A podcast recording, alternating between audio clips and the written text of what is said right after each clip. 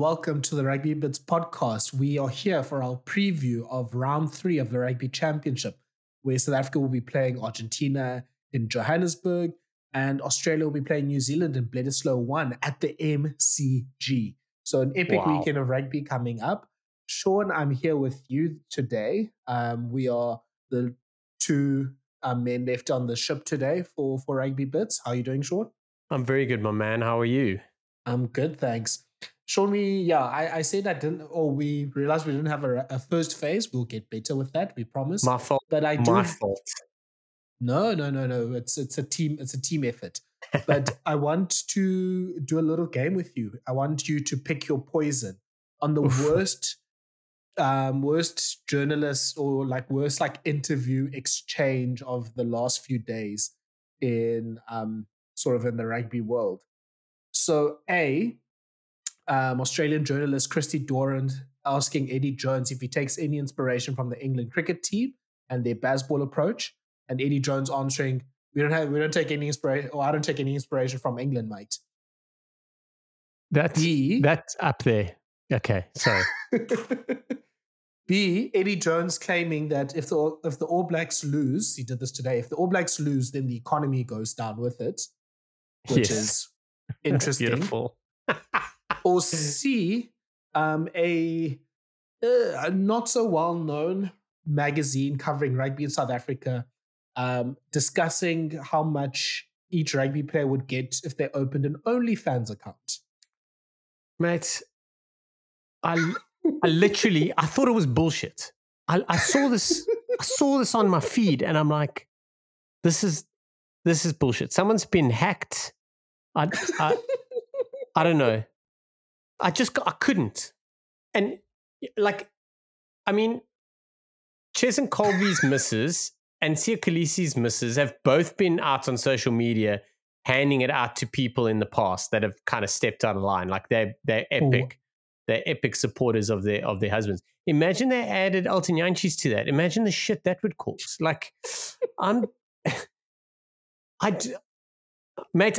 So just the question, the way I first understood it, I would have to say it would be that first one against with Eddie Jones. How an Aussie can ask another Aussie whether he gets inspiration from England is diabolical. Like, there's no connection there. I know Eddie Jones used to coach there, but the Aussies are so flippin' patriotic. It was an absolute, it was a shitty one. But yeah, uh, at least this was maybe this other one with the OnlyFans. Well, it wasn't an interview. That was an absolute thumb suck. Like, did they run? Like, were they running polls somewhere? Like, wh- what? How did they get this information? I don't want to know. So don't. It's a rhetorical question. I don't. I really don't want to know. Like, I just couldn't really. Like, it's it's not even an interview. That's basically we're short of content. Let's uh, whip up something to get people to talk about. So Look, completely I mean, look, not I'm- rugby related, but try and make it rugby related. Look, I, I know a few, we know great people that work in SA Rugby, great journalists. So it's not, we're not, um, I shouldn't have mentioned them, but we're not going to paint them all with the same brush. But I mean, I guess obviously this is clearly for clicks, but like this is a test week. It's not like it's a quiet week in rugby. That is know, exactly no one's talking about anything. That is exactly what I thought. Like the Springboks have been announced. There's like there's always going to be controversy around it because we literally have two teams that can go to a World Cup. Like so, you, everyone's fighting for places. The it's Bledisloe one. Eddie Jones. Eddie Jones is wor- worth ten days worth of content in one interview alone. Like you can't tell me that Eddie Jones is not going to get you clicks in South Africa. He is. The All Blacks are going to get you clicks. Like there's all of this, all of this stuff happening. Like I don't understand. I just don't. It's beyond me. But that that is such a massive point. Like that's the first thing I thought. Like uh, Scotland are playing Italy this week. Um, Samoa, Fiji, Fiji. also. Like there's loads. There's so much going down. Um, I mean, our neighbors, Namibia, they're they're playing this weekend. Yeah, I Like guess in- an Argentine invitational team. yeah but like there's there's stuff happening. You're bang on you're bang on. Like it's not like it's a quiet week. If this was last week i totally get it. Like there were two games being played in um, Samoa, Fiji, Japan, and Tonga were playing, there was only those two games. Totally get it. On a on a like end of the week Springbok test, nah, come on. yeah, well, if you do want to see how much Siya Kolisi would make if he opened an OnlyBoks or an OnlyFans account, you can you can find that article on Twitter somewhere, I'm sure. Yeah, interestingly, the top five basically also just set up who the top five most followed um, players on Instagram are. Not uh, relatively surprising in some ways to me, but I didn't realize that Siya Kolisi was basically number one by by a little bit of a distance there. And then oh, it's I just he, get I would I, it would be a no brainer. Is he I mean, I get, yeah, I, I guess so. Fair enough. But I didn't realize like worldwide, and he'd have a bit of a distance to it as well. And then number two internationally is Beauden Barrett, then Quade Cooper, then Antoine Dupont, and then apparently Cheslin Kolbe. So wow. yeah. So we've got two South Africans least, in the mix. Yeah. Well, let's see how that goes down with their wives. Would would Shaun, Faf, would Faf make money considering he's literally had his tackle out since 20, 2019 anyway? I mean, look, I, I'm not obviously this is going to go out to the whole world, so I don't want to say something that incriminates me, but I genuinely don't know how this world works. But I assume, yeah, I mean, if he got some premium access to it, etc., etc. But I guess the only problem is, like you said, Shaun, we've kind of seen the whole SA Speedo thing already. So he has yeah. to go another step, unfortunately, for him. and and us. Yeah. Ah. I mean I was I was sad Franco Malherbe wasn't on this list because I wanted to do an only France joke, but you know, we'll have to wait for another time. Oh, brilliant. There's a market, there's a market for the big guys, surely there is. Like there's a market for every everyone. So but uh, they should no. have done they should have done prop wars, but an only France account. That is the best. We can name yeah, this well, podcast the, ma- the Only France podcast. I'm sure, yeah, that magazine will research that. Well, Shaun, we have um, well three of the four teams named at, at the time of recording this. We're waiting for the Argentine team, which will probably come out um, Thursday evening, recording a few hours before that. But we start with the Springboks. They announced their team that is playing on Saturday against um, the against Los Pumas in Ellis Park. It's their last home game before um, the Rugby World Cup. It's a mix of it's a good mix of the two teams that played against Australia and New Zealand. Um, you have some of the mainstays and pretty much the first choice players, likes of Kitshoff, Malherbe, Etzebeth, Pieter-Steph, um, Damon, Damian de Allende, Cheslin Kolbe, and Willie le Roux. And then you have a mix of players that are maybe trying to either stake their claim to either get into the squad or to go up the rankings or whatever the case may be. But I think the biggest story, Shaun, at least in my books, is Grant Williams being picked at nine for the Springboks. It's his first start for the Springboks. He's only had two caps off the bench. He's he's played pretty well off the bench in both of the games. He's added a lot of pace. We know how fast he is. This seems like for Grant, it could actually be almost a trial match for him. I mean, at least how I'm calculating things, if Williams can put on a good performance on Saturday, he might actually put himself in that top three um, conversation for the scrum halves and maybe push someone like Cobus Reinach out. Um, Shaun, what do you think about the selection of Grant Williams and yeah, his chances to actually make the big dance later? It's it's a statement by the Springbok coaches that basically saying there is a, a spot open or you you have you have a chance to to make us think about it more.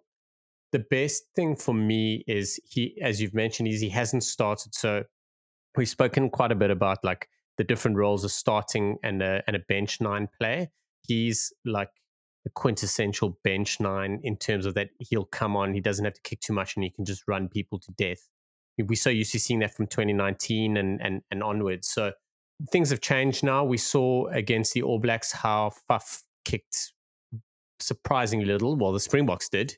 Um, so it leans me to think that they're possibly doing that. However, I was completely wrong, excuse me, leading into that game. So what they might be doing is just putting guys into different environments to see how they cope. Like there's no point in having a guy on the side that can only play off the bench. Like you would need someone. So there's a good chance we might go back to kicking this weekend and kicking more accurately and, and more often with a plan. But there's also a very good chance that um, they, and as as Jacques Nienaber said, he said everyone has like a plan and a framework, but then there's opportunity for everyone to go and do their thing, which is the best thing that could ever happen. Like you can be too structured and then you can be not structured at all. But there is that happy medium. Like if you're in certain spaces, you do certain things. But if the opportunity is there, go and go hard. And we've been lacking that for a long, long time, like for decades. And and the best example is the All Blacks. They do that. Like they will hurt you from from behind their try line if you if you're not concentrating. Whereas many other sides will kick out regardless of what's on. So yeah, I'm super pumped, and I agree with what you're saying in terms of that. I think that that is the biggest talking point, and I think it's the biggest positive out of this side. And I'm super pumped. Like, I'm a big fan. I think he's probably the fastest man in rugby. So he's got a great shot of going to the World Cup because he covers wing. like, but he doesn't just cover wing, like, he's absolutely lightning. So yeah. Um, anyway, I just hope that he. Oh, I, was going to say, I hope he doesn't snipe off the first opportunity he gets. But hell, man, go for it if it's on.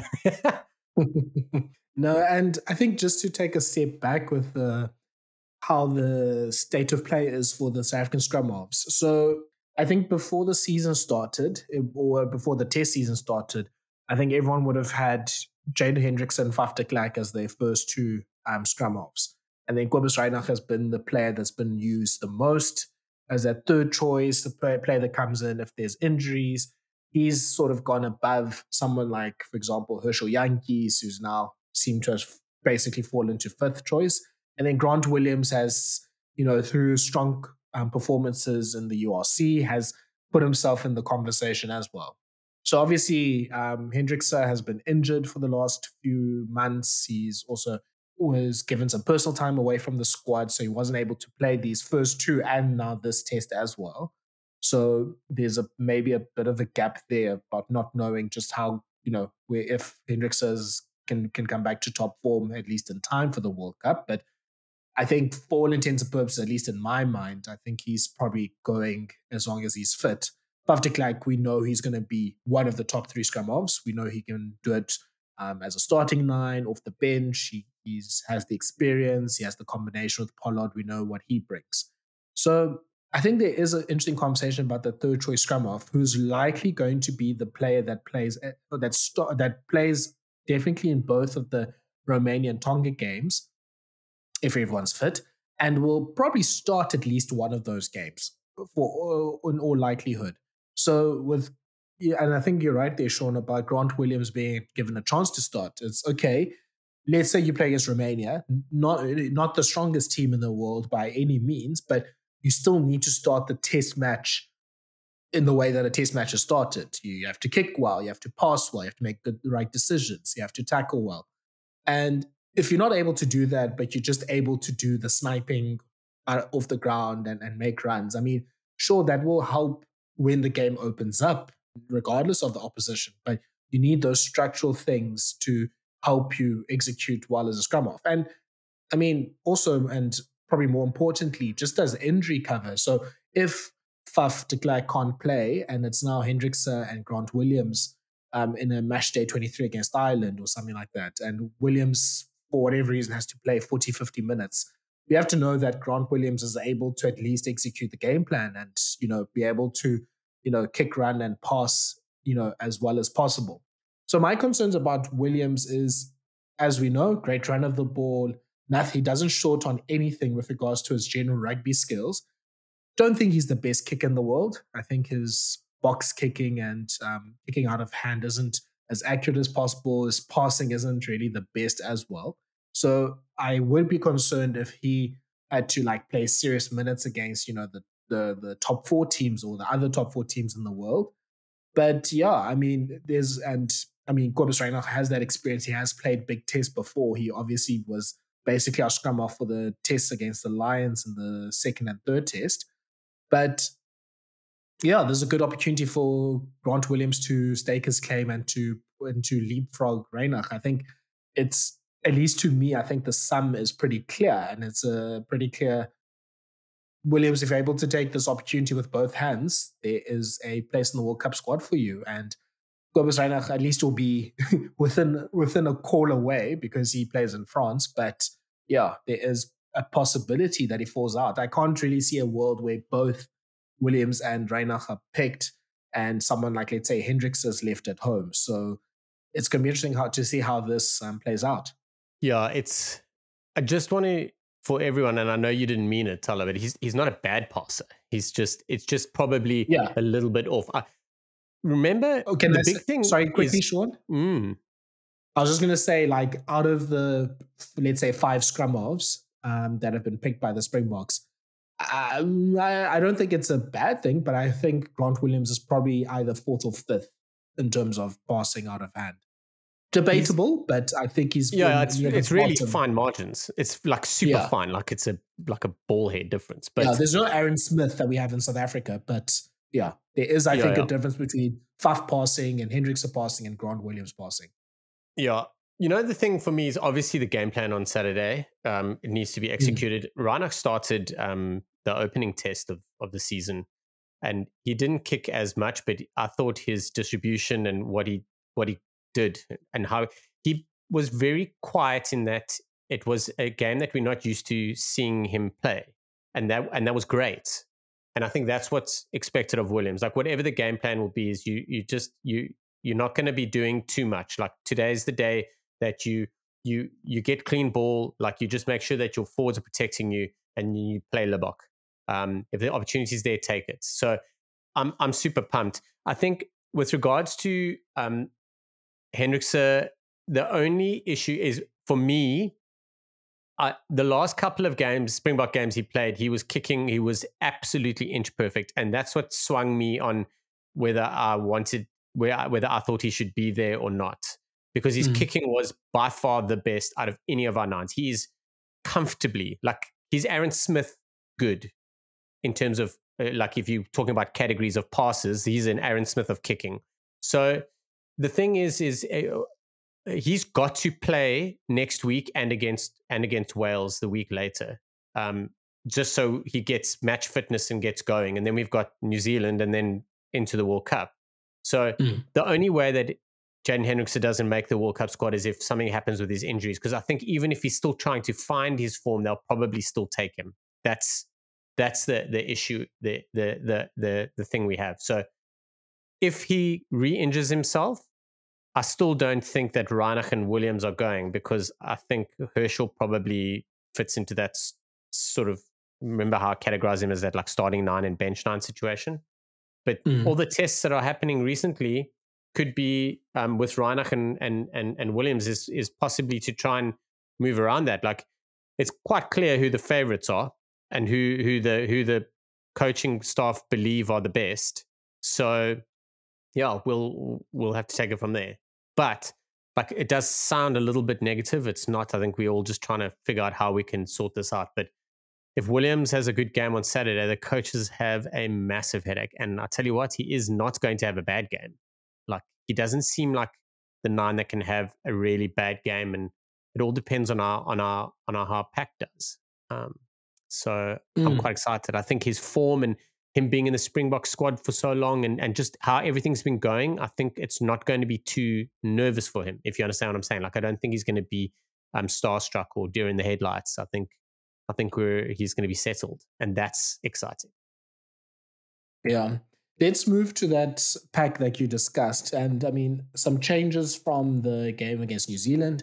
Um, we have Malcolm Marx starting um, in this game. So Morgan Mbonambi's moved to the bench uh, change in lock with Marvin Orie partnering Eben Etzebeth, which, yeah, I think is a is an interesting change because that means no Lood de this week, who has, as we know, is part of the Japanese um, contingent of players that basically haven't played much since May. So, and RG Snyman's there on the bench for lock.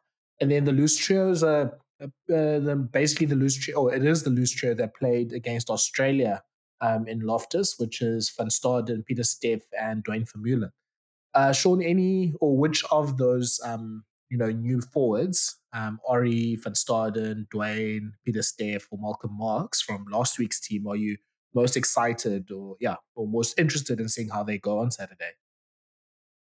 I'm very, I'm super interested to see Orie have another another good game, just purely because I like the chaos. Um, a lot of people out there don't like him. um, uh, I'm pumped. I, and it's by no means a form thing, uh, but I would like Mbonambi to start another game. Just, uh, I think that he needs more time. But having said that, he's probably they're probably just giving him a break, and then he'll come off the bench. The guy's pretty much play the same amount anyway, you know, because of the way we set mm. up in uh, with our front row. So maybe that's not the not the best comment. It's just, but Marx is it's also great that we're swapping things around. So I'm talking myself out of my out of my original thing because it was probably not the wisest thing to say. But it's great to see Mark start. It's great for him to get that go, and we're rotating our, our you know our hookers. So I'm cool with that. Orie for me is big. Van Staden's going to be quite interesting, um, because like realistically, I really think that he's very very low down the pecking order um, to go because he effectively only covers one position. Whereas, yeah, so it's it's a tough one. He's in such good form, and we're just not set up for for him for a player like him at the moment. Um, but you know, he could sneak in. It's a great story. Like I'm, he's one. I think he's the first Springbok in like forever that didn't go through the regular pathways. Like didn't play Craven Week, didn't this, didn't that, didn't everything, and then he he just stuck to it and went. So that's that's awesome. But our loosies together, they're they're great. They Duane and everyone made an made an effort when they came off the bench. Everyone did flipping well against Australia. Like our pack is confident and looks good. It really does. I think I think it's very nicely balanced. I think our bench is very nicely balanced as well. Like there's really no reason why we shouldn't be holding our own and winning in certain places.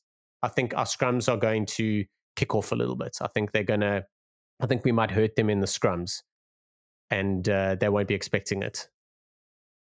Yeah, I mean, look, I mean, Argentina, sorry, not Australia. Argentina's scrums, scrums have been haven't been good really um, the past few years. Now, I think, yeah, if you still rely, if you still say Argentina scrums are good, you're relying on that stereotype. It hasn't really been producing for them. But in saying that, they're probably going to get um, um, Sclavi, the prop for or the reserve prop for La Rochelle, back into at least the 23 because all of the Argent- Argentine players that were um, playing late in the top 14, they finished their sort of break and mini preseason that they had.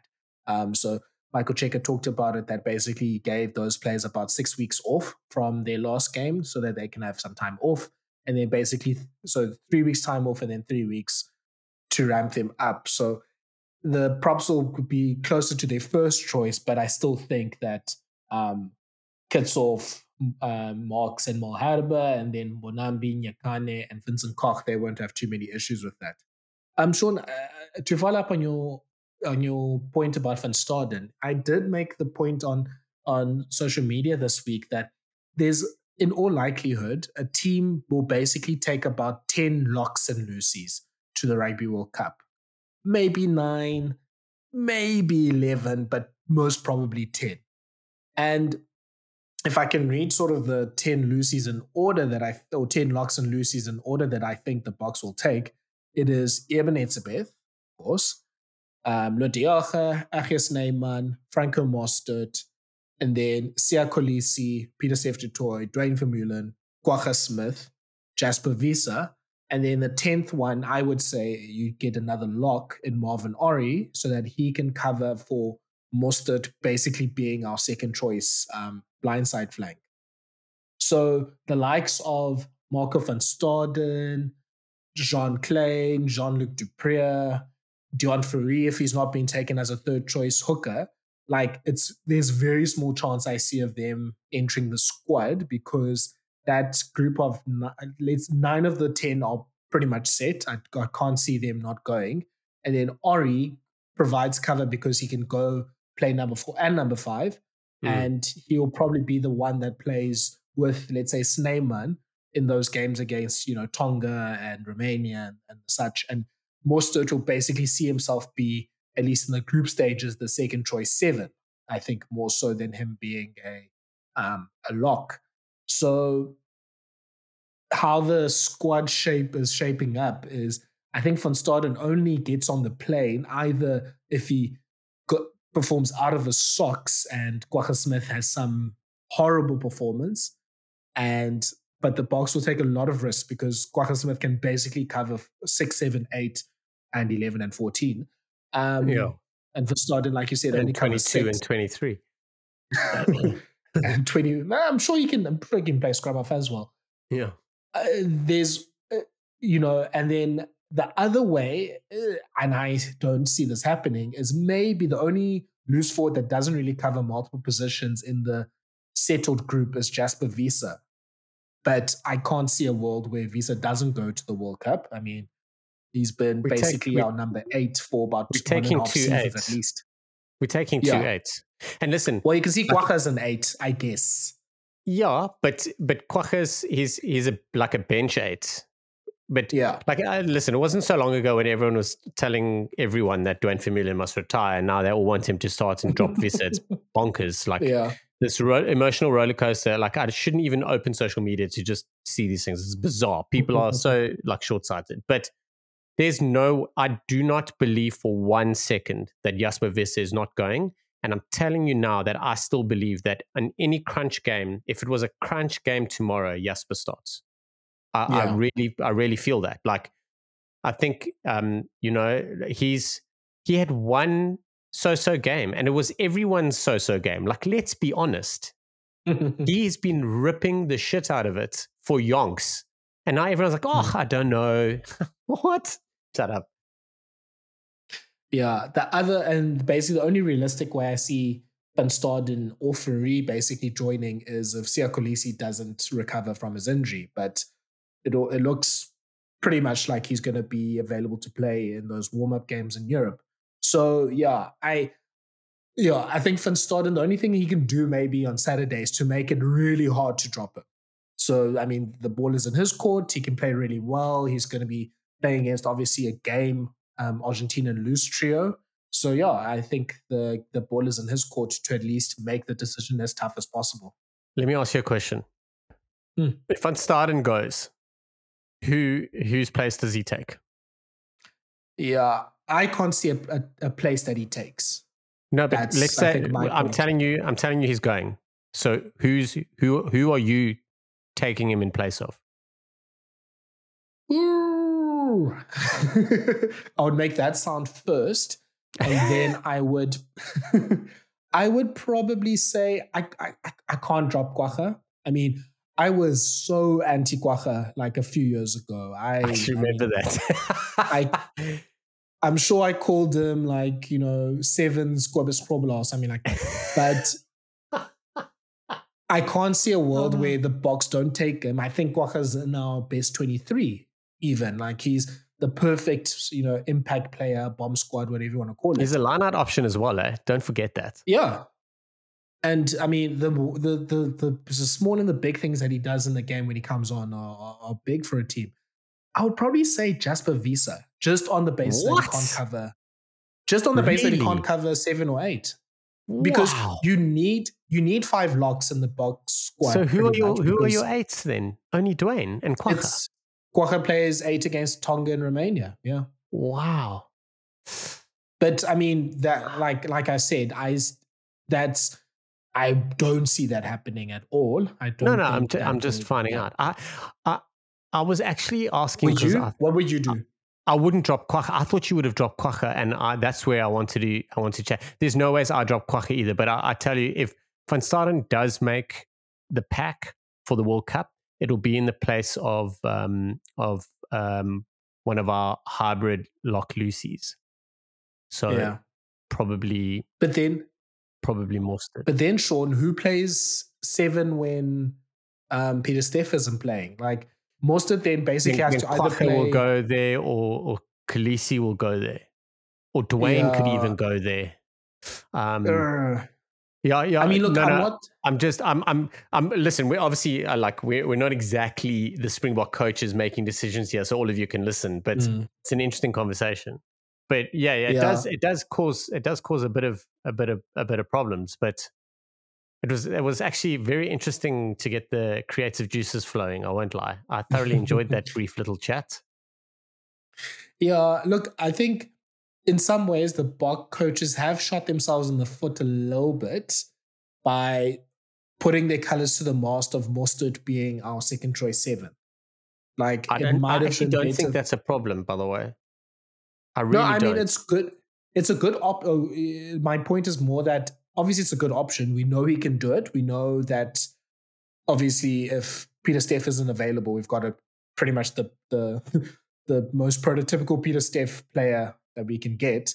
But the the the reason why I say it is like you now have to take five locks because we now don't really have another option for that. So if let's say Jean-Luc du Preez or Aurich Lowe or whoever was seen as the second choice seven, then you could take four locks because Mostert would be basically the second lock and he would Hmm. be um, him when an Ache would play the Tongan Romania games.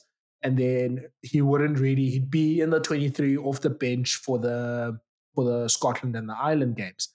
But now, because Mostert has to play number seven basically in these um, pool games in the against um, Tonga and Romania, then he can't really you know play lock in the other game. So you you're a bit stuck. So you need Orie to or someone to cover that um, other locking spot. So I think that was maybe somewhere where we did checkmate ourselves a little bit. But I mean, you're not you're not complaining if that's the ten that you're taking to the World Cup. Yeah. Uh, a little off topic, um, but you mentioned um, Joseph Dweba just now.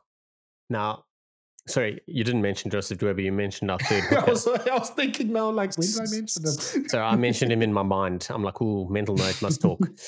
Very, Yes. I'm very interested that we haven't seen any other hooking options, um, whether it's Fourie or Dweba. So uh, that leads me to think that we're taking Dweba as your third choice hooker. I think Mhm. what they're doing is is be like, cool, we're going to keep you on ice because you are essentially our third choice and you just got work ons and you've just got to be fit and be ready because we need Mbonambi and Marx fit. And then his first game back in the season will probably be in one of those one of those smaller games, possibly against Wales. But um, or to be fair, maybe even next week. But we, I do think that we have to we have to try another hooker soon. So I would say third choice hooker plays either next week or the week after. And then our next hooker, the one that we want to have game time just to get back play into form, also plays. If you understand what I'm Mhm. saying? Yeah, did Dweba did was on the bench against Australia, so at least had uh, Oh, what twenty or so minutes that. there. I'm sorry. No, it was I mean, chaos that game. Yeah, but I think the point is uh, is true, and I, I, I, I it also if Dwe- if I'm sorry, if Deon Fourie was going to be our third choice hooker, which has been kind of rumored, and uh, the Springbok coach have kind of implied, like over the last like eight to nine months, he would have played a game at two by now. I mean, to the point where the Springboks last season, when Dweba was basically dropped or like basically he went back to his club side to work on his throwing, and um, Mbonambi wasn't available. Marx basically played 80 minutes in the two Argentina games because they Mm. didn't really want to play Fourie at, at two. He, he played at the at flank, and I I don't think Fourie has played at hooker since 2020 or 2019. So it's literally now been a World Cup cycle. So I, I I- think that that is a super emergency emergency option. Yeah, but but yeah, I think I think the ship has sailed basically that Deon Fourie is going to be taken as the third choice hooker. Yes, agreed. I, think I agree now- totally. And we Yeah, don't have another either now- Yeah, so he's either so Dweba's going to get picked, I assume, and he Yeah, probably, like you said, will play next week. Yeah, the a couple of guys that have been flirting around there, but no one's in the squad. So it's kind of, mm. I think that's our, those are hookers, done and dusted. So Fourie either gets picked as a loose forward or he doesn't get picked, essentially. So yeah, I think the other interesting uh, tidbits, uh, well, I think we've delayed enough without talking about Mr. Controversy himself, or at least con- controversial to fans, which is our outside center, Mr. JC Kriel, um, who always gets the the Twitters going or the tweets going when um, he gets picked. I mean, Sean, we I mean, I think anyone that listens to the Rugby Biz podcast knows our feelings on Jesse Kriel and how much we think he's a valuable player and especially his value in defense. And I mean, it's quite clear, at least from some of the interviews that he's done on social media, that he's also a really good team guy, which is important for a rugby World Cup squad. So, yeah, I don't think there's much of a debate and there's really any other options here um, as to, you know, is there someone else, Kriel or no Kriel? But Kriel or no Kriel. Um, but I think the interesting. You just high five yourself there. That is brilliant. Tyler, that was sensational. Title for the pod. Yes. But um, the I think the interesting thing, and I mean, also I think is these are one of those five percent chance of of happening is obviously we've talked about Lukhanyo Am and his let's call it iffy form in the sense that he's not playing at his hundred percent best. I still would take 80% of Lukhanyo Am over most outside centers in the world. But there is an opportunity for Jesse Kriel to at least put himself into the conversation here because, I mean, if Am's knee, as we suspect, isn't fully at 100% and he has to be either managed or, you know, I, or the team has to make a tough decision in a big game to go, look, Am is now at not 80%, he's not 70%. We need to make an alternative yeah, I think this is a, a, a, big game and a game for Jesse Kriel to at least put himself in the conversation, which would lead to more tweets, obviously, about him. But yeah, I think this is an interesting game for for Kriel because he could actually, you know, I'm not saying he's going to play himself into the starting 13 jersey for Scotland, but he can at least put himself in that conversation of, hey, look, hey, you know, you don't have to go for 50% of Am or 60% of Am. You've got you know a 50 odd cap springbok over here that can do the job. It's it's not even a, a, question of like him putting his hand up.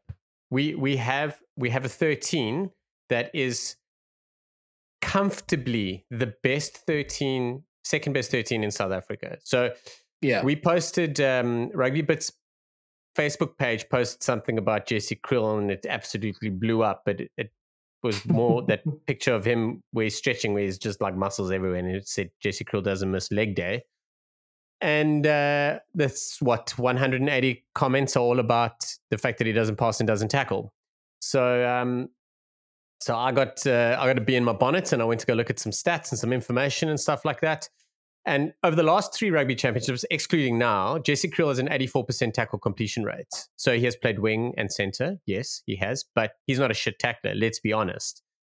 The biggest thing, the biggest attribute to Jesse Kriel's game is his defense. The thing is, he's mm. also played 15, so he does have an attacking mindset, but he's an ins- he's an inside playing 13. I, I, I like to refer to him. So uh, like Rieko Ioane is an outside playing 13. Like Rieko Ioane will look for the gap mm. on the outside and Gashi on the outside. Jesse's happy to to run that inside line. Um, and Lukhanyo Am does both. Um, and so that's the thing. Lukhanyo Am over that same period has a tackle completion rate of 66%. So we're all happy to look mm. over that. So I was having a chat with Jared about it offline and just I just told him like what do you what do you think about it and and everything. And he he, he told me that we're happy to have Lukhanyo Am on his feet. We're in a better place when Lukhanyo Am's on his feet, like stealing, rucking, and all that sort of stuff if he misses a tackle, as long as we're covered, which we generally are just by our setup, um, when when we're on form with our defense, by the way. But um, having Lukhanyo Am able to touch the ball or be on his feet is a better option. And where Kriel can just shoot up and monster people, and so does Am. Am makes great reads and does that, but there's a lot of other stuff that we don't see about it. So we also are in this position now where we have Kriel that could take the 13 starting jumper, and I'm not talking about forever, but I'm talking about we have the opportunity and the luxury of being able to manage Lukhanyo Am leading into and during the World Cup. Like Mm. we don't our whole everything is based on defense. And for those that say look uh, Jesse Kriel can't attack like Lukhanyo Am, nobody can. Like we need to understand that. But if there's one thing that you have to have as a 13 it's your defense. Your defense is primary to everything. Kriel's also very well connected with a lot of guys that play in that team, whether they're playing outside or inside. And yeah, I, I, I just don't get it. Like, I don't get it. So people are, are, they hate a conservative style player, but they're also the very first to bitch and moan when we lose the ball. So we very seldom lose the ball when Damian de Allende takes it up or when Jesse Kriel takes it up. Very seldom. Like that is that's the truth. And same with Lukhanyo Am, but he's a he's we just because of the talents that there are. But there's no one like I was chatting to someone, someone was saying that um that Dan needs to get a start. I'm like, you I'm sorry, like we're four games away from the World Cup. We're not starting Dan a new who? 13. du Plessis. Oh, okay. Yeah, he must start at 13 for the Springboks. I'm like, Cool, cool, cool, cool, cool. yeah, any other time, but not this year. Like he did have his best season now, but no. Other one was Ruan Null. Ruan Null, I wholeheartedly agree with. However, Ruan Null had his best season and then got injured and wasn't able to go on the end of year tour with the SAA side. And then he missed half of this season due to injury as well. So in any other world, when we didn't have COVID and didn't have a Lions tour, because that really hampered all of our stuff. Not that these guys were available and on form at the time, but we did hamper with that. So we've got Jesse Kriel, but like I, I'm, I'm saying it like it's a like it's a, a last of. It's not the last of. Like he's a great player. He's good. He does his job. He covers. He's a glue guy. And glue guys are so valuable. Coaches will pick glue guys over many other talented players because you Mhm. need someone in your team and in your squad that is willing to die with the tackle bag for the team. And then when he plays, he commits and does everything. If you don't believe in that and the squad system, go and watch Chasing the Sun again because they talk about it. They talk about it. They talk about the value of it. Like, don't be have your blinkers on now. Like, the thing is, I'm getting pretty worked up here. The thing is, is is like everyone on socials is so like knee jerk reaction, like, oh, got to change this. This guy's cut. Damien's de Allende's cut. No, can't have this, and blah blah blah. I mean, we would have had thirty. We would have had three squad changes, let alone team changes, if if the fans got to pick. So so yeah, like everyone's going to highlight an, an error that Orie and Kriel makes on Saturday and de Allende because that's how they do it, and le Roux. They will all do that. But yeah, we are where we are, and I'm happy. I'm happy Kriel's getting a start. I really am. Um, um. So I actually found out the reason why he he didn't get he didn't start earlier or didn't get games earlier was he did pick up a red card in the Japanese. I think it was the final or the semi final. He picked up a red card, so he was serving a suspension. um, clean out or a tackle, right? I actually can't remember, but he was serving a suspension, and that's why he hasn't been available. Because I really, honestly thought that he would have started against the All Blacks. I really do, Mm. um, and uh, uh, I, I think it probably would have been a, bit, a better shot in hindsight. But you can't you can't moan about having Kriel at thirteen and moan about our poor defense. You can't. Like you've got to pick one because our defense will get tighter. That I can guarantee you. Yeah. I think the only thing I have a beef with is the South African Rugby Union spending a a round trip ticket on Jesse Kriel if he wasn't able to play in the game. I mean, Yes. it's a bit pointless. So it, Uh, someone needs to investigate that. well, so we've we had two passengers. So one was du Preez, and, the other one was Kriel. So I- very I-. I- he's a glue guy, so maybe that's why he went. The same as why Siya Kolisi went. Glue guys. I mean, glue guys and captains. okay, but what, what? Okay, what does Jean Luc do? I I swear, Rassie Erasmus has a beef with the du Preez family, and he's just Payback. trolling that family by just you know picking his sons and not really playing them. I, I, I'm telling you, there's something there. But um, yeah, I think you've even hit the nail on the head there, Sean. And yeah, I think it's a yeah. Well, I'm I'm sure we'll recycle this point. And I mean, look, de Allende basically came out of this point this time four years ago. kind of went back to it now. But you know, there is an opportunity for redemption, and I think it'll be similar to what happened to Ron Pino. In about five or six years' time, Kriel comes back. He plays for like the Sharks or something. He looks great as a 30 or 30 odd year old. And yeah, everyone's saying how awesome he was when he was a Springbok. The last three very quick points I want to make about the team selected is number one, Manie Libbok has been picked at 10. Good opportunity for him to really, hopefully without a shadow of a doubt for the Springbok coaches, become the second choice number 10.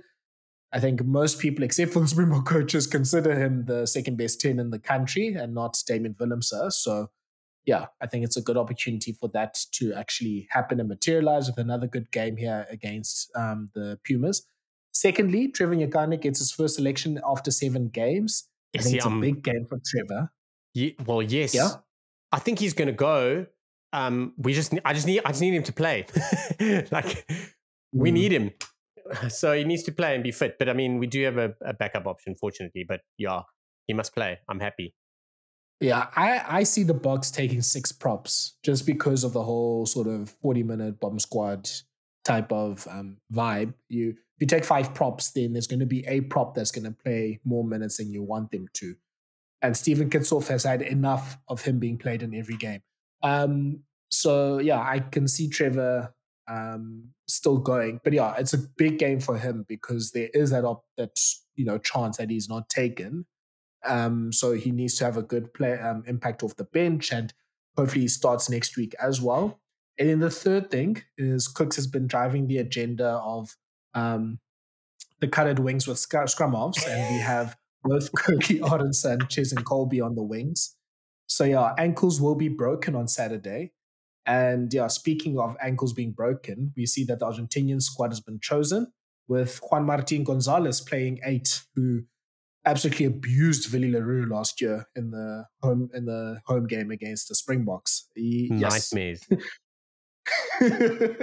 He's just signed for Saracens know. as well. That guy's a talent. He's going to go very. We're never. We're not going to hear the end of him. We're not, the only way this conversation stops is when Willie retires because Gonzalez is going to be around for a long time. you know, he's he's very much near the top of my favorite players list. Like I think he's a great player, and he's only twenty, well, turning twenty three this year. Um, yeah, so excited for Kolbe and, and Kurt-Lee Arendse. But let's transition quickly into the Argentinian squad, which has just been released as we are talking. So yeah, quite a few changes. Um, the big highlights are with um, they've picked um, Lucas Paulos to play lock um, with Alemanno. I think he's off injured. Um, they've stayed with the loose trio that won the game against Australia, which is Matera, uh, Grondona, and Juan Martin Gonzalez at eight. Made a change at number nine with um, Lautaro Bazan Velez playing instead of um, Bertranou starting. And a few uh, uh, big changes in the midfield with Chocobares playing. He's coming from that six week so layoff. And yeah, he he played really well for Toulouse in those last few weeks of the of the of the of the top 14 um, playoffs. So it's Chocobares and Cinti in the midfield, which is very interesting because they've basically been going for the last six years with De La Fuente and Moroni or De La, Fuente, De La Fuente and Orlando. So it's interesting to see that they've gone with these two youngsters in the midfield. I think normally a good 13 as well, doesn't he? Yeah, so I'm yeah, I'm quite interested to see how this goes. Yeah, there's opportunity at the seams. So I, I, smash. Yeah. Look, I mean, I think the De La Fuente Moroni or Orlando combination is more of a conservative. We know what we're going to get from them. This is a let's see what this what happens with them. So it could go really well, or at least for one of them or both of them, or could crash down. But yeah, I mean, for Kriel and de Allende, there's opportunity to cause some chaos there. I mean, Cinti also, I think, plays mostly in the back three for London Irish, from from what I understand. Also going to Saracens next season. And then um, Juan Cruz Mallía is also in the team. Um, he's also he was also in the Toulouse team for the top 14 finals. Um, he's at fullback with um, Mateo Carreras in the one wing and Juan Imhoff on the other wing. Um, Emiliano Boffelli is not in the 23 this weekend, probably getting a bit of a rest. So, and as I mentioned, um, Joel Sclavi is in the team as on, on the bench as well. So yeah, Sean, I mean, a lot happening in this Argentine team. I don't think they're. Um, I think maybe Cheika knows what his um, starting 23 is somewhat, but I think that it's basically there's still some places to play for in the team. I think there's an opportunity for the centers, as we talked about. The back three isn't settled since there's so much talent there. Number nine isn't settled. Uh, I think most positions, except for basically hooker, number 14 when or at least one of the wings when Boffelli plays and Matera and Gonzalez are going to be part of your loose trio. Yeah, I think you can argue that at least half that team isn't really settled. So, Sean, I'm not sure what I number one to expect from Argentina in this game, and number two, you know, like yeah, how certain individual players are going to go because I think some players are playing for either places in the World Cup squad or places um, at least in the starting team for their biggest games. Yeah, it, it is interesting. I, big thing and, and off topic, but Agustin Creevy is not playing. And uh, mm. I'm, I'm super excited about that for two reasons. Um, he's a beast, but he's actually on 99 test matches. So his next game mm. for Argentina will be his 100th.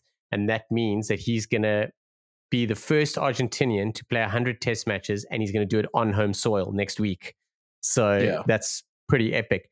But yes, so with all the guys coming back into the mix, I think it was a case of um, of Cheik's just getting guys like from their in inverted commas their stand down period and just getting them to come get some game time and, and just kind of dust the cobwebs off and you know get going. They've also got a lot to prove, and I've mentioned many times they love traveling so they have no problem with being in South Africa.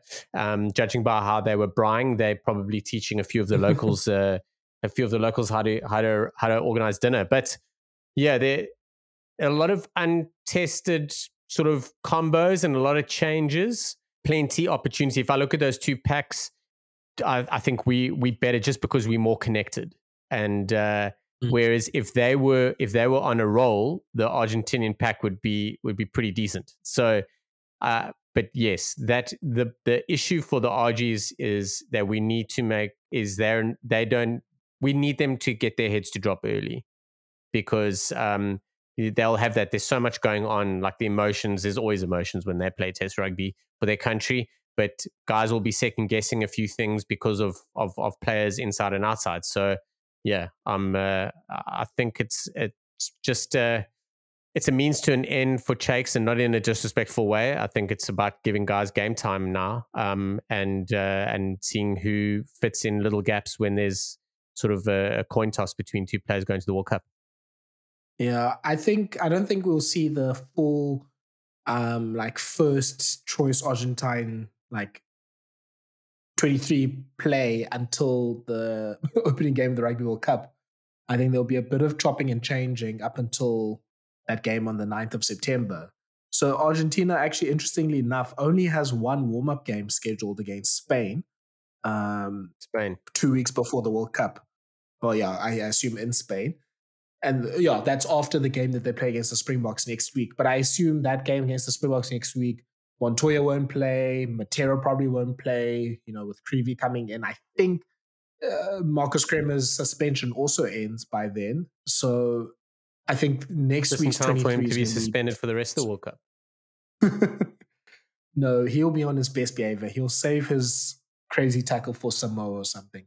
But um, yeah, so I, I, it's going to be interesting. I think it's difficult to put much predictions on what you think Argentina will do.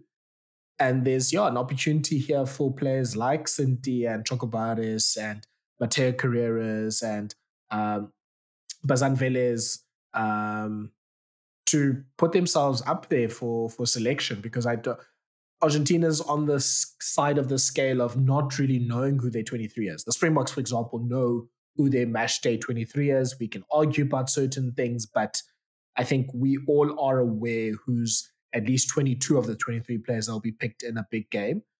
Argentina, it's a bit fluid. So I think there's opportunities there for a lot of players here to really put their hands up. And I mean, last weekend, they, or two weekends ago, they played really well against Australia. Cheika made the point in an interview on the Good Bad Rugby that that was the first time Argentina dominated possession in a game. and were able to play with the ball because last or last year in 2022 they're focusing on defense and their kicking game and trying to win the game from that, which New Zealand can tell you worked, and England can tell you as well. So this was sort of them. They're starting to put together their attacking game. So this will be very interesting to see how those two things mix. I think they're probably one year behind everything coming together, but they're also under that ticking time clock with the checker 18 month rule. So yeah, again, very interesting to see how this game goes because yeah, I think it's a big opportunity for some players to make a big statement. And like you said, Sean, the best way to beat Argentina is to um, take the contest away as quickly as possible. That's what New Zealand did really well in that first game in the Rugby Championship. Opened up a 15 or 17 point lead very early. Game was over. Um, Australia didn't do that, and obviously Argentina won. So the longer Argentina's in the game and they believe they can win it, you know, the tougher your afternoon becomes. So a good fast start will be important for the Boks. There's two blueprints we need to take. One, as you mentioned, is how the All Blacks suppressed the Pumas in Argentina, and that is with uh, with with like a hard fast start. But more importantly, the blueprint we need to take into this game is be more like we were against Australia. We mm. we we historically have struggled with really putting teams away but which we saw against Australia, which was great. And ironically, we left like probably 15, 20 points out there. But mm. we also very much play according to other teams. Now, when we went through that really bad slump, like we'd always be up, not always, but often be up for against the All Blacks. And that was it. And everyone else could just have their have a field day with us. And that was because we'd always just kind of play according to another team. Like if they were bad, then we get dragged down into it. So if the blueprint that I want the Springboks to play on is not to get sucked into anything around there, it's just focus on your game plan like wholeheartedly and just deliver. And once you deliver, it'll open up. And then the guys on the bench are going to run right, and everyone's going to applaud them and make them want to start because they didn't see all the work done in the beginning. Rant over. but yeah, that's what I want to see. Yeah. I think the last things I'll at least say about this game is the Springboks can really target Argentina up front, as we have said, um, scrummaging and uh, scrummaging their lineouts, they're rolling more. Some it's definitely places where Argentina is not really that strong, and in their kicking game because yeah, Argentina. I mean, as I've said, I think a few times before, Santi Carreras, his kicking is not really the best. They have a relatively inexperienced number nine. You know, there's an opportunity for them to really put, you know, to dominate that the, the, air like they well, which they failed to do against New Zealand last week. So, I mean, Libbok um, and Williams and and the players. I think if we do, the only problem that I have if we play, you know, more like we played against Australia is we're not going to play in a hard, fast field again until the end of the well, until after the Rugby World Cup because Ellis Park and Loftus are pretty much, you know, you're running rugby type of like um, temples because it's a hard fast field. You can just you can kick really far. You can go for days. So I hopefully don't want them to fall into that trap of you know running them ragged. I'd, I'd hope, like you said, Sean, they have to stick to the game plan. If they are going to try to play like that in France, I mean, okay, by all means, but it's obviously going to be a lot harder to do that, even though it's you know late summer in, in, in Europe. But it's going to be harder to do that than it would be at Loftus at Ellis Park. So yeah, I'm hoping to see, you know, good kicking from from from from um, the Springbok kickers. You know, Libbok, Williams, le Roux's been kicking a storm the last few weeks. Obviously, great chasing from the two wings from Kolbe and Arendse. And yeah, really strong up front, really try to grind them down. And then, yeah, once you do that and you lay down the foundation, like Sean said, then you can have some fun late in the game. But yeah, I think a, a, start and a really good start could could help the Springboks. Otherwise, yeah, you're gonna you don't want the Materas and the Montoyas thinking there's a chance. That's when you can't put them away. Sean, any final thoughts on the Springbok Argentina game? And and yeah, I'll give them a chance. And Gonzalez is sprinting down the line, and Roux's having flashbacks. So no, thank you very much. yeah, look, I I kind of admire that le Roux decides no thank you very early in a tackle. Probably not what you want your fullback to do. But he got his he got his I, no I, thank you out the way it. early this season, eh? he got it out early, which I'm happy about. Look, if you're talking about the are you talking about the Frizell one? Yes. I mean, he tried. yeah, he tried on the other one. He just uh, he's just he's just ankles gave way. There's lots of ankle breakers on that field on Saturday, hey? Yeah. No, this weekend's going to be. If you're a defender and you're caught one on one with Kolbe, Orange, uh, Imhoff, Carreras, Mallía, yeah, you're in trouble, man. Gonzalez, like we've talked about as well. Like, there's definitely some good players. Look, this game I think has the potential of being a you know, not to make a prediction now. Ugh, what the hell? Let's do it. Do I it. think this game could be a 40 to 30 type of game. I think it, uh, Jacques Nienaber, the defense coach, will probably punch a wall, but I think this could be one of those, like, you know, try follows another try type of games where you have like eight, nine, ten tries in the game. I'm going to say no and completely disagree with you. And for for all of you listeners, I've literally been ranting and raving on the WhatsApp group about how we always agree on stuff and that we need to find something we don't agree on so we could actually have a little bit of theater on on the podcast. There we go. But I'm gonna I'm gonna disagree with you, and it's not even gonna be cause much chaos. Our defense is gonna be much better.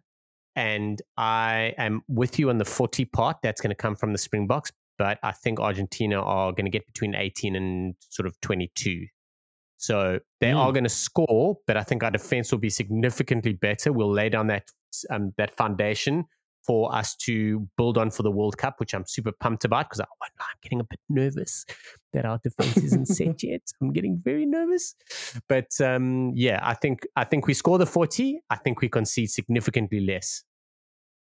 Mm. Well, yeah, Nina will be much happier with that. So let's move to the Bledisloe Cup game. As we said, it's happening at the MCG close to 80,000 people are expected to come to that to that match, which is very exciting.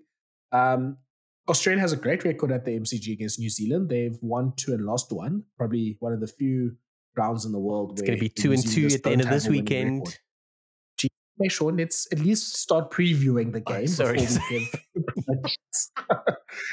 so New Zealand.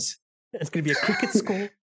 100 for for note after lunch. Um, New Zealand, not many changes that they've made to their team. Surprisingly, after months of slander, New Zealand is the settled team that knows what they're doing and all that sort of stuff now. Crazy. But yeah, Papali's come in for uh, Sam Cane, who has an injury.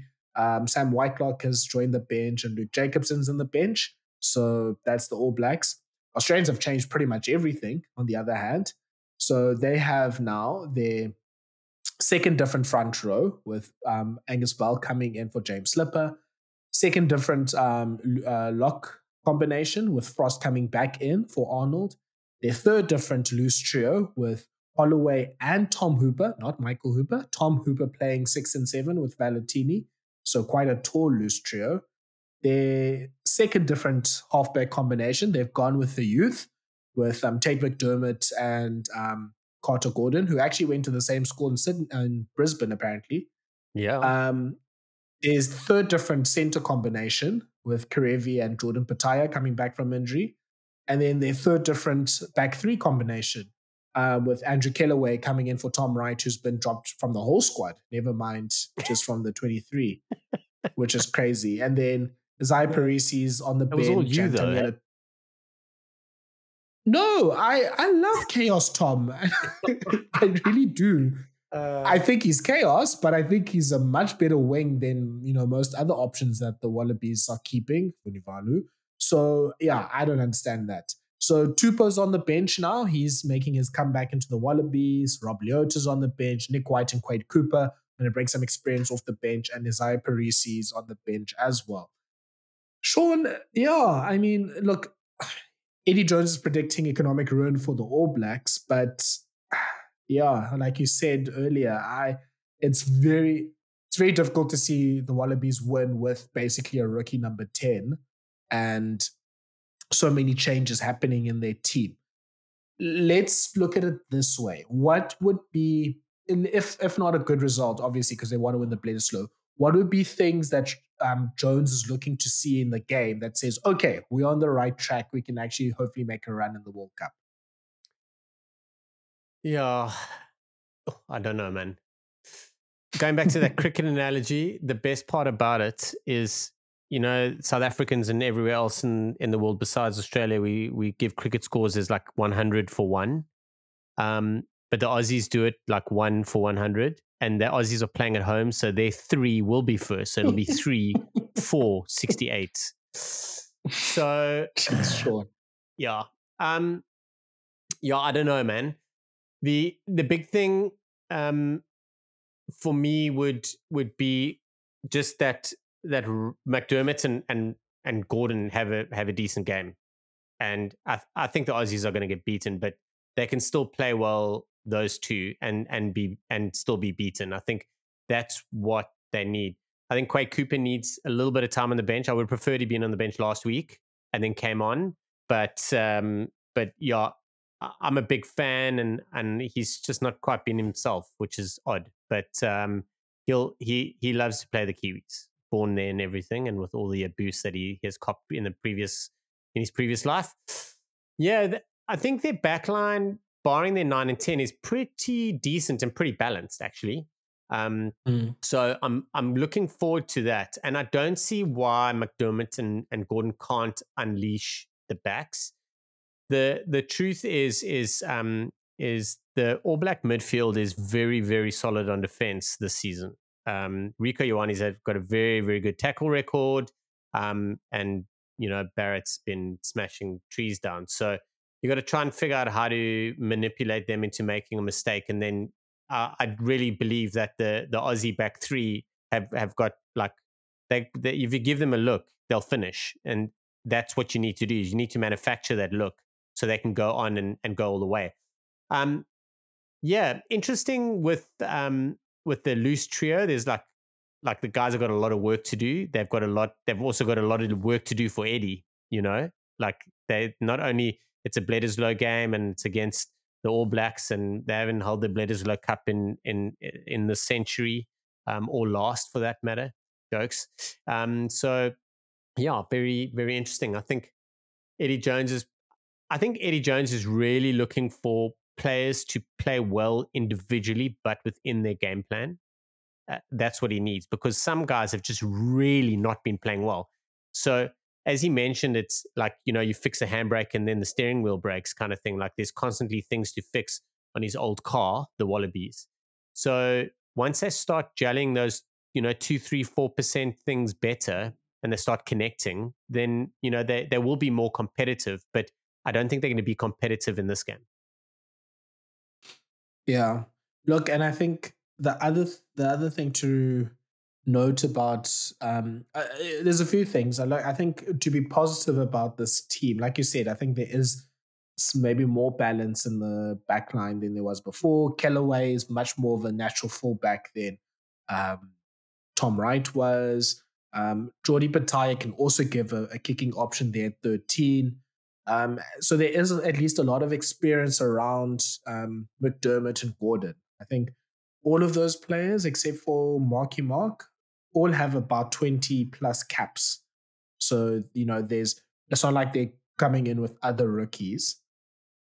And the the big positive, I think, for the Wallabies is both Angus Bell and Taniela Tupou are back and are set to play in the Rugby World Cup because that wasn't a given a few months ago when they got injured. So they will have, I mean, that prop combination of Bell, Alatoa, Slip, and Tupou, that's a I mean, that's as good as you can get in most countries. It, and at least eh, they can at least compete with most countries. It's just that the drop off from their fourth best prop to their fifth best prop is massive.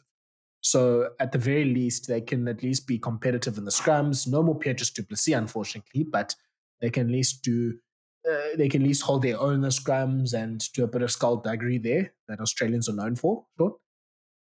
I I can't let my agenda my Scrum half Wallaby agenda pass. Mm. Um, so, Gord, uh, oh man, now I've just forgotten. McDermott. He signed, no, not McDermott. Gordon, it was. It was Jake Gordon. He signed yeah. for Toulouse, Toulon in the French top 14. He signed as a Rugby World Cup joker and he was going to be in France playing club rugby and obviously available for the Aussies if they needed him. And I do believe that Eddie Jones probably had a chat with him. So I think now, oh, anyway, so he suffered a concussion um, playing for Australia A and um, LNR, which is the French Rugby Federation, have said that he's on a stand down of six weeks. So his contract has been taken away. So he won't be there. Which, but there is going to be another Australian qualified nine in France. I'm just saying. I'm just saying. And um, just putting it out there. Just Tawera Kerr-Barlow. just saying. Sorry. Sorry. Yeah. But look, I think you're right, Shaun. If the players can sort of play in their game plan and improve their performance, then it's a positive. Yeah, and I, I'm my expectations are not low in a negative way, but I just want Carter Gordon and Tate McDermott to just get through the game because we've seen many times in history when you play a young nine and ten, especially against the All Blacks, you're pretty much setting them up for failure. Um, and then you never hear from them again. Can tell you, yeah, and as a yeah, they can tell you all about that as well. So if they can just get through and at least look like competent, you know, everything else will fall into place. Um, yeah, just a few stats about the All Blacks. I mean, Opta Johnny, um, or you know, from Opta Stats released this um, thread about the All Blacks. They in their last five um, uh, first halves in the rugby championship have conceded three or fewer points in the first half. Wow. Which That's is absolutely ridiculous. So they go into halftime, they have whatever, usually probably a try or two, and the opposite the opponents have three or less. That's crazy, so yeah. It's clear that they're a, a fantastic first half team. It falls a little bit off in the second half. They've had, I think now they've had like, I think in their nine match winning streak, they've lost eight of the nine second halves or something along those lines, or seven or eight, one of the two. So there is a bit of a drop off when the bench comes on. Maybe someone like Sam Whitelock being on the bench helps to solve that. Cam Roigard, another big change. He's come in. He's gonna he's gonna make his debut off the bench at nine. He's obviously much more dynamic than um, Finlay Christie, so maybe that helps. But yeah, I, if if if New Zealand has a good start, you know, you can see Australian heads dropping like they did um, at Loftus. You can definitely see a bit of a cricket score there. So Australia has to come out of that first 20 minutes in the game. I think they need to score a try. They need to get past that three point barrier and at least make it a respectable cricket score. And they need to hopefully like limit New Zealand to a try, if not just a few penalties, if not less than 10 points, basically. If the first 20 minutes don't end with Australia like 7 10 or 7 7 or something along those lines, I think the game is pretty much over from then. They can't, you can't really do too much about it. And another interesting stat that came out is New Zealand has the fastest rack in the rugby championship at like just over two seconds, I think 2.09. Australia has the slowest rack in the rugby championship with 3.41. And Papali'i's been picked for this game with Cane out. Papali'i's a bit more of a rack disruptor than Sam Cane is. Like, at least he's more of a pilferer than, than Cane is. So you've got Papali'i and Ardie Savea on, on the field. We know how good the likes of Barrett and White and um, are as well. So if the Wallabies haven't sorted out their cleaning, both in attack and in defense, again, this will be a long game. So I think the biggest thing to watch out for is how are the rucks? If New Zealand's getting rack ball as quick as they want and Aaron Smith is able to spray the ball wherever, yeah, you they can yeah, I think the the scoreboard at the MCG is gonna get some work as if Steve Smith is scoring hundred. But yeah, if the Wallabies have sorted out their ruck issues, which are long term issues, they precede Eddie Jones, they precede probably even Dave Rennie. If they are able to sort out those issues and clean accurately and grow that arm in the leg that they usually do with the home Bledisloe Cup game, then at least we'll have a competitive match and this match could go down to the wire. So, yeah, I think the big change here is to see how they do. And I guess for me, Shaun, that was the reason why they picked Tom Hooper so they have two sort of like bodyguards there for the racks in Hooper and Holloway. So they have two people that are just to their their their um what do you call it? Their mandate is just to clean bodies wherever, and they haven't gone for a a, a pilferer in McReight or someone that can slow the ball down. Even Pete Samu's been dropped for the from the squad as well, which I don't understand. So I think Hooper and um, uh, Holloway's role is see ruck, hit ruck as much as possible. Very interesting. The Aussies have named a very, very tall back five as well, mm. which, yeah, interesting. I want to. I'm interested to see what they do. But yes, they they're going to want to monster people. So, yeah, let's see how it goes. Yeah, I, yeah. I, some things are not uh, quite confusing to me about this team. I think if you were going to go for this big loose trio, why not have Pete Samu in your squad? I don't understand yeah. that because now you actually have three sixes that are in your 23 because Rob Leota is also on the bench and he's primarily a six. Valetini actually literally plays six for the Brumbies as well. So you can argue you have four sixes as your loose forward option. So no Samu, no McReight, who Michael Hooper is still injured. That doesn't make sense. I do not understand what Jordan Uelese is still doing in the squad. He can't throw. I think he just looks like a rugby player. He doesn't really play as well as one does. So yeah, Fainga, uh, there's so many hookers that are better than Jordan Uelese who gets another chance. And then on the New Zealand side, speaking of players that look like rugby players, yeah, Caleb Clarke again in the Mash 23 somehow, some way, some way. And yeah, sure, unfortunately, your Leicester Leicester Fainga'anuku agenda seems like it won't make the Rugby World Cup, unfortunately. Yeah, that him and Shaun Stevenson. Oh, but yeah, yeah I would love Leicester to to be playing, but at least Anton Lienert-Brown's back. I'm very interested to mm. see how they start working that when everyone's fit, that midfield. I have a sneaky suspicion they would want to start Lienert-Brown and Barrett, Jordie. Mm. So uh, is it a suspicion or is it that's what you want to happen? no, I think they will. I think they will mm. start. But uh, Lienert-Brown and Jordie Barrett both both fit comfortably on the bench because they cover so many positions. So does um, Beauden Barrett. But I don't know what they'll do. I really don't. Like has Jordie done enough to secure that 12 jumper? I think he has, but I don't think the the you can't not have Lienert-Brown start if he's fit. So what do you do?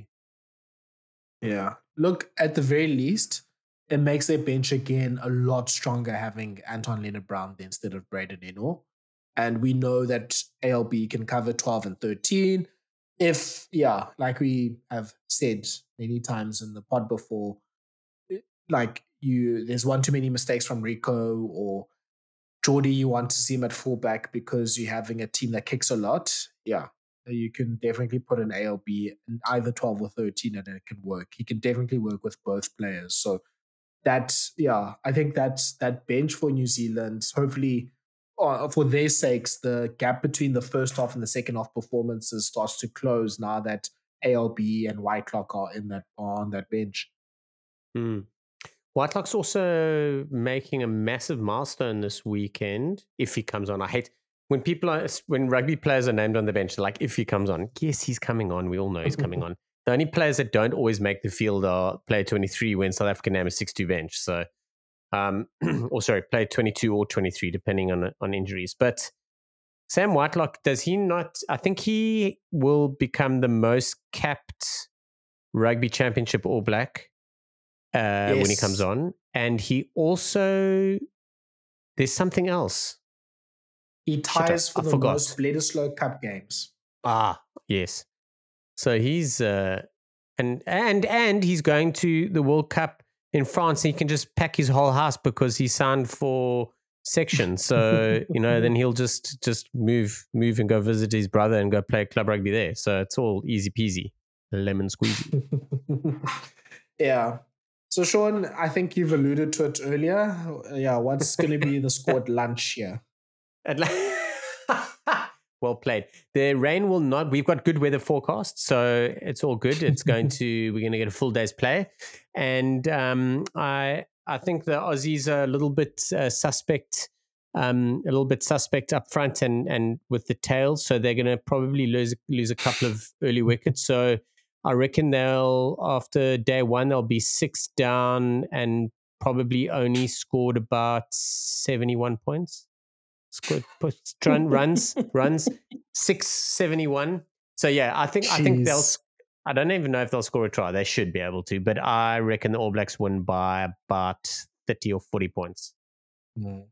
Someone I spoke to today I... said they'd win by 100. Legit.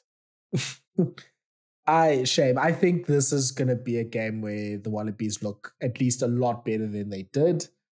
I think they get thrashed next week at Dunedin, but yeah, I. That's a good at least for Eddie's sake. Yeah, and for Eddie's sake, soil. I hope. Yeah, for Eddie's sake and for Australian rugby's sake, I hope this game is competitive. But like I said, if the first twenty minutes aren't close, aren't at least a score or much closer than that. If it's, you know, 20 points to three or whatever the case is, yeah, it's game over. Australia, yeah, they, I think, put on the subs, yeah, it's, it's, it's pretty much overs, cadovers from there. So, Shaun, let's quickly do a very quick roundup of other rugby news happening all over the world. So, a, I guess you can call it a Pacific Nations Cup of sorts is still happening, and Samoa's playing Fiji this weekend. Samoa's made a, a few changes. Fiji's made a lot more. Fiji's, um, for example, starting Semi Radradra, um, Tuisova, and um, and Botia aren't playing in this game, for example. They've basically are giving other players a chance there. Um, Samoa's made a few changes themselves. Steven Luatua is making his debut for uh, for Argentina for Samoa. And um, the American, former American player, Titi Lamositele, is also making his debut off the bench, probably. So, yeah. But the, I think the interesting thing for the Fiji squad is um, Peceli Yato. He's made the decision to um, go back to his club in Clermont. So he's withdrawn from the Rugby World Cup preparations. I mean, Shaun, we've seen this issue many times before World Cup. You know, the French squads or the French teams you know, they call up their number and they say, look, you want to play here, you better, you know, basically withdraw from international um, rugby. Not really much to do. And I think interestingly enough, I mean, yeah, yeah, tier two rugby at tier two at T two rugby, he made a very interesting argument that he basically supported what the clubs were doing, saying that you know they're the ones that pay the salaries and and the French top fourteen basically gives a lot of the tier two or gives more of the tier two players like a livelihood than any other league. So he was basically defending them and saying like the players don't really have much of a choice, which I get. It's just as a sucky situation, I think, because you again don't have the best rugby players playing in the Rugby World Cup. I also did see something along the line that um, might have had a little bit of a uh, butted heads with the coach so there's also that floating mm. around. But that doesn't take away from what we've seen. I mean, how often have we watched this movie? We watch it every mm. four years for a World Cup. And then when Fiji play in the Autumn Nation series, we saw little bits of it as well. So, yeah, it's not great. Um, but, you know, it's uh, such a tough one. And like, oh, I don't know. I, I can't I can't justify it, but you can justify it when when you look at guys that are like supporting their families, you know, mm. playing away from home and all that sort of stuff. You know, you don't really want to you don't want to be put in that position of like go do what you're passionate about for your country versus your job, you know. Um, and unfortunately, the countries are probably going to lose out more often than not, um, especially when it comes to to France because of the money. so yeah, it sucks. But we say it every year, and I just hope that the the all the every team has access to every single player that they want. You know, so I mean the South yeah. Africans are under pressure with that a, a, lot as well. If we hadn't won the mm. World Cup in 2019, a lot of those things would have happened vast, much diff, much more different, much more different, differently. I don't know. So, excuse me while I struggle with English. Um, But you know, if we hadn't won the World Cup and weren't like such a high profile side, we would have seen things very different. Like, um, it's like if you think about it, like when we were languishing in close to the top ten in the world, um, you know, it, players would have comfortably made that decision. Like, would it would it matter playing for the Springboks as much as like you know when that decision comes, you're like, it's not worth my club contract. But now they're playing for the Springboks. Like, if they don't get a contract in France, they're like, okay, cool, I'll go to England or Japan because I've I've got like massive clouts, you know. Yeah, look, it's a difficult one. I think the only positive I see is maybe Yato can come back and um Api yo, I can't say his surname. The lock that plays for London Irish, Ratu, Ratu. Van. There we go. Um, because but his situation is different, I think, because he yeah, he played for London Irish. Irish is an administration. He kind of needs to secure his, you know, longer term future by trying to get a, a, a contract. He has one. But because Yeah. the top 14 is going on a break during the Rugby World Cup, maybe the possibility is there that Yato's added, you know, Yeah, a few yeah. weeks before the World Cup happens. Maybe. But uh, but you, you're right. They do take a break. They play three rounds before the World Cup. Eh? They play full Yeah, three rounds. so- I mean, the French, the French I, the French. I'm going to give his surname a bash. It's Api Ratuni Yarawa. But listen, the, I wanted to say his name good. not because I wanted to say his name, but you know, he's also 37 years old. and I've watched him play. Like I watched him play for the Exiles this year. Like he's very handy. Oh, He's yeah. very handy for 37 Look, year old. yeah, I mean, he's good. Speaking of 37 year olds, I was just about to make the point that Japan's playing, playing Tonga. Both teams relatively rotated. You know, yeah, obviously um, more of those um, Tongan exiles coming in um, to the team this week. I wanted to make a point that I was looking through the Japanese team. I mean, Japan's under some pressure. They need to improve their performances. Number 16 is Shota Hori. And I was like, there's no way he's still playing. And he's actually 37 years old. Speaking of 37 What? years old. I, I, saw, have I saw no idea how he's still playing. I saw um, him play when Japan played New Zealand A side. Um, Mm. I was watching him, so he actually looks like I didn't realize he was thirty seven. Shit, um, he he looks the same. He's got like those. He's still got his dreads, and it's just a it's carnage. Um, but yeah, thirty seven. Wow, he's been around forever though. Like, let's be fair. Yeah. No, he's yeah. If he told me he started rugby in Japan, I wouldn't be surprised. But yeah, look, it's gonna be interesting. I think this weekend's games are all, you know, it's not the first team from these four nations. So yeah, I think it's about it's about seeing who plays well in terms of players. But yeah, Samoa's been on a good run against um the other sort of like tier two nations. I think Japan just needs a result, so they need to get a win. So yeah, it's gonna be interesting to see how you know the momentum is built because as we talked about sneak peek into one of our rugby bits and pieces um, um, episodes, we you know talk through at least all of the Rugby World Cup teams. And yeah, there's an opportunity for some of these countries to make a run in the World Cup, especially Fiji, Samoa, and Japan, given their groups. So you want things to be coming together for them at this point. Then Namibia is playing Argentina this weekend, an Argent- Argentinian uh, 15, so I guess uh, second, third team. And then a big clash in South America is Uruguay playing Chile. So yeah, that obviously is big preparation for both of the teams. Um, and yeah, I think that will be quite explosive. I assume both teams will have their full complement, except Uruguay um, gave the news that um, Santi Arata um, injured his finger, so he won't be available for the warm up games, unfortunately. Oh, that sucks for them. Yeah, I, it sounds like he's still going to be available for the World Cup. Okay. So yeah, let's hold hope there. And then, as you mentioned earlier, Shaun, Scotland's playing Italy this weekend. Looking through the th- two teams, I think both teams are pretty much just experimenting, trying things out. Certain players, uh, the the big big stars aren't playing in both sides. No Finn Russell, no Paolo Garbisi, etc. etc. But still, some interesting uh, teams in, on both sides. Rory Darge is captaining Scotland. Um, you have um, Lorenzo Pani and Thomas Menoncello playing for Italy.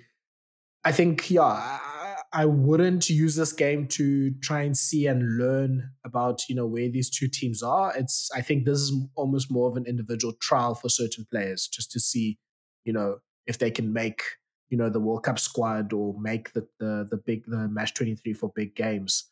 Um, yeah, both teams I think are let's say B plus teams, not maybe the um, full B teams Yeah, Yeah, it's also a lot of these teams, like for this week and next week, it's essentially first game back after preseason of the so season. Yeah, it's really challenging. Um, you know, expecting everyone to there will be the odd team, but expecting teams to to be like hitting their straps now. I think firstly the coaches wouldn't want it. like, be honest here. Um, they want you rather mm. hitting your straps in in in 44 days time. Um, so so yeah, it's going to be going to be interesting. But you know, they're Six Nations rivals, and often Six Nation fighters outers for the wooden spooners. So you know, there's a lot of history. fighters outers for wooden spooners. Um, yeah, another interesting thing is Ben Healy's starting for Scotland. At he's 10. obviously yeah, he's changed from Munster and he's now um, pledged his allegiance to Scotland. So that's going to be interesting. Um, yeah. So and Blair Kinghorn is on the bench as well, even after yeah after Hogg is is retired. Then Kinghorn's still on the bench. Mm. yeah. Look, Ollie Smith isn't bad. No. I, I I wouldn't start him as the number fifteen, but I think he's a decent option. So I think that's it's not the worst shout in the world. So Duhan van is not not playing. He's not available. I don't know what mm. for. I don't think he's injured, but I'm I'm not sure. So Kyle Steyn's moved to the left. Yeah. But they've also mm-hmm. they've made quite a few changes in the in their loose like they've made changes. Like there's a lot of changes. Stafford McDowell, mm. I think he's on debut at 12.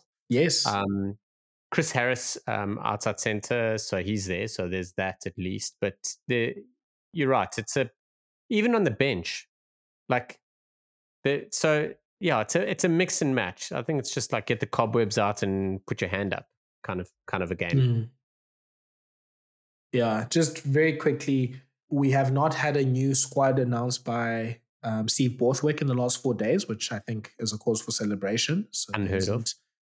But Mondays are the days, bro. Mondays or Sunday nights. I like Sunday nights. Sunday nights. He drops him at like ten o'clock was... South African time. Sunday nights. There you go. Ba bam. I was just about to give him credit and say, "Oh, look at the improvement and everything." But yeah, so the Six Nations teams are all basically back in action next week Saturday. So you'll start to see some whispers and things coming out. For example, Francois Cros, he's been um, marked as unavailable for the Scotland game next week. So yeah, I think next week Saturday we'll start. The puzzle pieces will start be, start to fall on onto the onto the mat there, and, and we can see what's happening in the rugby world. But yeah, I think that is everything. With and actually one more thing, Shaun, A big, big or two big results happened in the under twenty um, challenge um, this Sheesh. weekend yes. or this week. Sorry. Number one, Spain beating Samoa, and they've entered into the final. And they are facing Uruguay, who beat Scotland. Jeez um, in a yeah i mean some of the tries were like basically end-to-end tries that were happening there. So these are big results in under 20 it means that one of spain or uruguay is going to win and qualify for the under 20 world championships next year. That is a ridiculously massive result. I mean eh, the scotland's thing is quite bad um, but the spain and uruguay opportunity is massive here. Yeah. Huge and and the, the best part is it was two upsets. Like mm. um and uh, and the final and oh man i'm i'm so pumped. It's going to be great. Um a steep learning curve for them next year when they do play in the under 20 champs. But yeah basically the tier 2 sides I, at under 20 level and at senior level have been rocking the boat for a last two seasons season and a bit. So lots lots happening very very interesting times ahead. Yeah, it's that gap is closing slowly but surely, and yeah, these big teams that yeah, I think the the old old established teams they need to pull finger. I mean, Scotland apparently hasn't has only won one Six Nations game in the last three years in the under twenty six nations, and they're effectively now fifteenth or sixteenth best under 20 team in the world, which is horrible.